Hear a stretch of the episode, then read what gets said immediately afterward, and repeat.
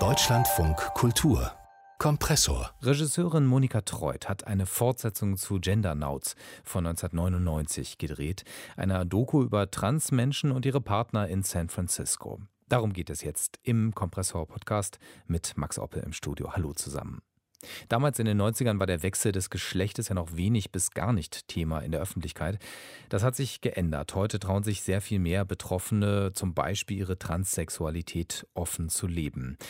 Und doch sind Probleme wie fehlende Akzeptanz und der Kampf um Identitätsfragen geblieben oder haben sich sogar verstärkt. Und nun hat Monika Treut mehr als 20 Jahre später ihre Protagonistinnen von damals wieder getroffen. Inzwischen sind die 58 bis 84 Jahre alt. Generation der Film startet heute im Kino und ich habe mit Monika Treut gesprochen. Frau Treut, damit wir auch ein paar Namen kennen, Annie Sprinkle, Sandy Stone, Max Wolf Valerio. Sie und andere queere Aktivistinnen haben Sie damals in Gender Nauts porträtiert. Wie geht es denen heute? Ja, es ist äh, komplizierter geworden, äh, die Lebensform in den USA, weil ähm, also auch gerade in San Francisco die äh, Spaltung zwischen Arm und Reich sehr viel größer geworden ist. Damals war die Stadt äh, wirklich das Mekka für die Queer Community äh, und die Lebensräume waren erschwinglich. Heute sind durch die vielen MitarbeiterInnen von äh, Silicon Valley, von den großen äh, Hauptquartieren von Facebook und Google und Amazon ähm, die Mieten fast unerschwinglich geworden und viele der KünstlerInnen äh, und äh, Gender-Experimentiererinnen sind vertrieben worden in andere Staaten in den USA. Von daher ist die Lebensgrundlage einfach komplizierter. Mhm, mhm. Also es geht auch dann viel um Geldprobleme. Andererseits bleibt ja natürlich das Hauptthema der Queer-Aktivistinnen trotzdem erhalten. Und ich habe auch gesehen, dass die auch weiter alle aktiv sind. Also jedenfalls aktiv im Sinne von, dass sie weiter äh, ihre ähm, Trans- bzw. Queer Identity leben. Ja, also der Film äh, beschäftigt sich auch mit der privaten Situation, also viel mehr noch als in Gender Notes äh, geht es auch darum, wie haben Sie sich eingerichtet in Ihren sozialen Beziehungen, zum Beispiel die Sandy Stone, die ja äh, die älteste äh, der Protagonistinnen ist. Ähm, sie ist mittlerweile äh, über 80 Jahre alt. Äh, sie hat sich sozusagen als Matriarchin mit ihrer Patchwork-Familie äh, sehr gut eingelebt und eingerichtet. Ähm, die Familie besteht aus über 15 Personen, die sehr interessante Beziehungen untereinander haben. Also es sind ähm, queere Menschen, äh, es sind Transsexuelle dabei.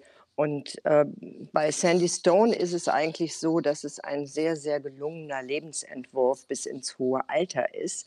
Also da hat sich diese Gender-Identität ganz großartig verbunden mhm. mit dem Lebensentwurf.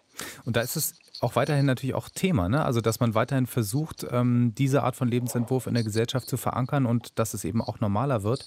Ich habe gesehen, aber zum Beispiel bei Max Wolf Valerio, dass der gesagt hat, naja, ähm, für ihn ist es einfach jetzt nicht mehr so sehr Thema, ne? sondern er hat sich sozusagen das rausgesucht, was er möchte und jetzt liegen seine Prämissen woanders.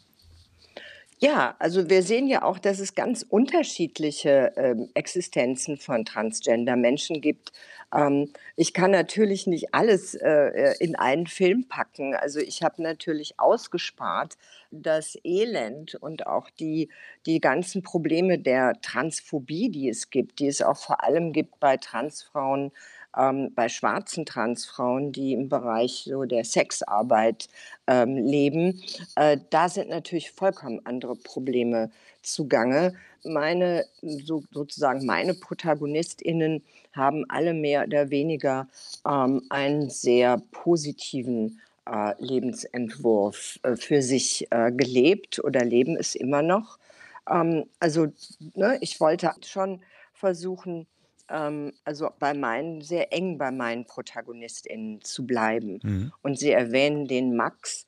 Der ist sicherlich eben auch als Poet, ähm, der schreibt und auch jetzt noch mal studiert im fortgeschrittenen Alter, der hat sicherlich vielleicht den wackeligsten Lebensentwurf, aber das kommt auch daher, dass er eben schreibt und experimentiert immer noch. Es gibt natürlich auch sehr, sehr reflektierte Beiträge dabei. Also die Gender-Theoretikerin Susan Stryker, die sieht in ihrem Film die Lage von radikal progressiven Bewegungen, wie damals der Queer-Bewegung eben in San Francisco, generell in den USA bedroht. Progressive radical values are, you know, very much under assault right now by a whole wave of right-wing und zwar durch rechtsextreme oder gar faschistische autoritäre Strömungen. Und sie sagt, man müsse jetzt zusammenhalten. Und äh, Susan Stryker beklagt, dass sich die Progressiven untereinander bekämpfen, statt gemeinsam gegen die Feinde sozusagen vorzugehen. Also sind die Zeiten einfach heute härter als damals in den 90ern? Ich denke schon. Also wir haben ja auch äh, das Wiedererwachen der rechten Bewegungen. Und das kennen wir ja auch aus Deutschland, dass beispielsweise die AfD auf ihre Fahnen geschrieben hat, das normale Deutschland, die normalen Familien äh, unterstützen zu wollen und alles das, was ähm, neben dieser sogenannten Normalität existiert, äh, fürchterlich sei. Und äh, das bezeichnen sie unter anderem als Gender-Wahnsinn und Schluss mit diesem ganzen Gender-Wahnsinn. Mhm. Ähm, da haben wir ja fast den Eindruck, dass es da einen Kulturkampf wieder gibt äh, von den rechten Bewegungen, die weltweit ja auch agieren. Das sehen wir ja auch in Polen und in Russland ähm, und in der Türkei dass die heilige Familie wieder nach vorne gehoben werden soll. Und alles das, was an abweichender Genderidentität und abweichender Sexualität da ist, das wird verteufelt. Und dagegen wehrt sich vor allem eben auch Susan Stryker und viele der progressiven Menschen aus der Queer- und Transbewegung, ähm, weil es ähm, sehr, sehr unproduktiv ist, jetzt die einzelnen Minderheiten gegeneinander zu stellen. Es gibt ja auch in Deutschland äh, immer wieder Auseinandersetzungen, beispielsweise zwischen äh, Feministinnen und Transfrauen. Also wenn Feministinnen sagen, dass Transfrauen eigentlich diese biologische Dimension von Frausein überhaupt nicht erfahren und mhm. äh, deswegen also auch mit Transfrauen nicht zusammenarbeiten wollen, das halte ich für sehr gefährlich, weil ja, der Feind steht ja ganz woanders und wir sollten alle Kräfte zusammennehmen, um da einheitlich vorzugehen. Ja. Also insofern, klar, das, der, der Kampf geht natürlich weiter. Ähm, ist natürlich aber auch positiv zu sehen. Sie haben jetzt gesagt, Sie haben so Elend eher ausgespart, aber Ihre Protagonisten vermitteln schon ein gutes Bild. Also davon, dass es eben ein erfolgreicher Lebensentwurf sein kann.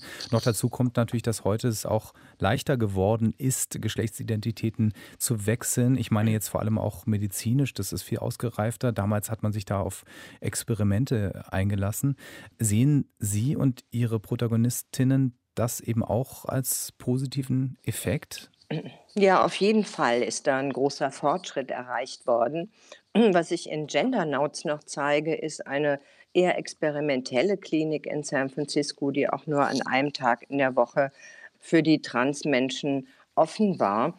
Und mittlerweile hat sich viel mehr auch medizinisches Wissen angesammelt und es gibt sehr viel mehr aufgeklärte Mediziner, äh, Soziologinnen, äh, Psychologinnen, die eingehen auf die Probleme von Transmenschen.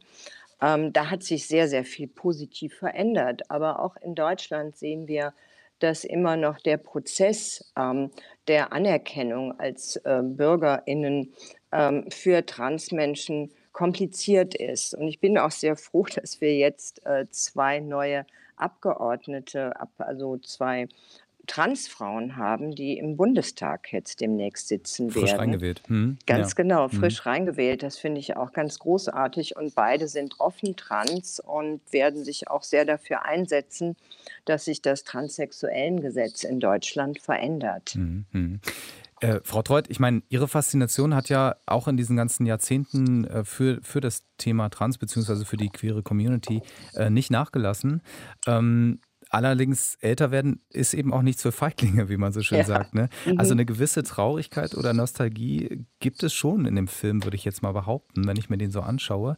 Ähm, wie blicken Sie auf äh, die, naja, Altersveränderungen beim Drehen und bei Ihren Protagonistinnen? Naja, wir sind nicht mehr ganz so frisch, wir gehen nicht mehr ähm, ganz lange auf die Partys, wir sind nicht äh, ununterbrochen äh, auf Achse. Das äh, formuliert ja auch die äh, Susan Stryker sehr schön. Wenn wir zurückblicken auch auf diese grandiosen Partys in San Francisco in den 90er Jahren. Ähm, das äh, ist zum einen schwieriger geworden, auch weil diese Orte nicht mehr existieren und zum anderen ja, spielt sich unser soziales Leben vielleicht mehr auf privateren Bereichen ab und ähm, wir sind vielleicht nicht mehr ganz so outgoing. Generation startet heute im Kino, neuer Film von Monika Treut, die Fortsetzung gewissermaßen ihres Erfolges von 1999, Gender Notes. Ich danke Ihnen herzlich für das Gespräch. Ja, vielen Dank, Herr Appel.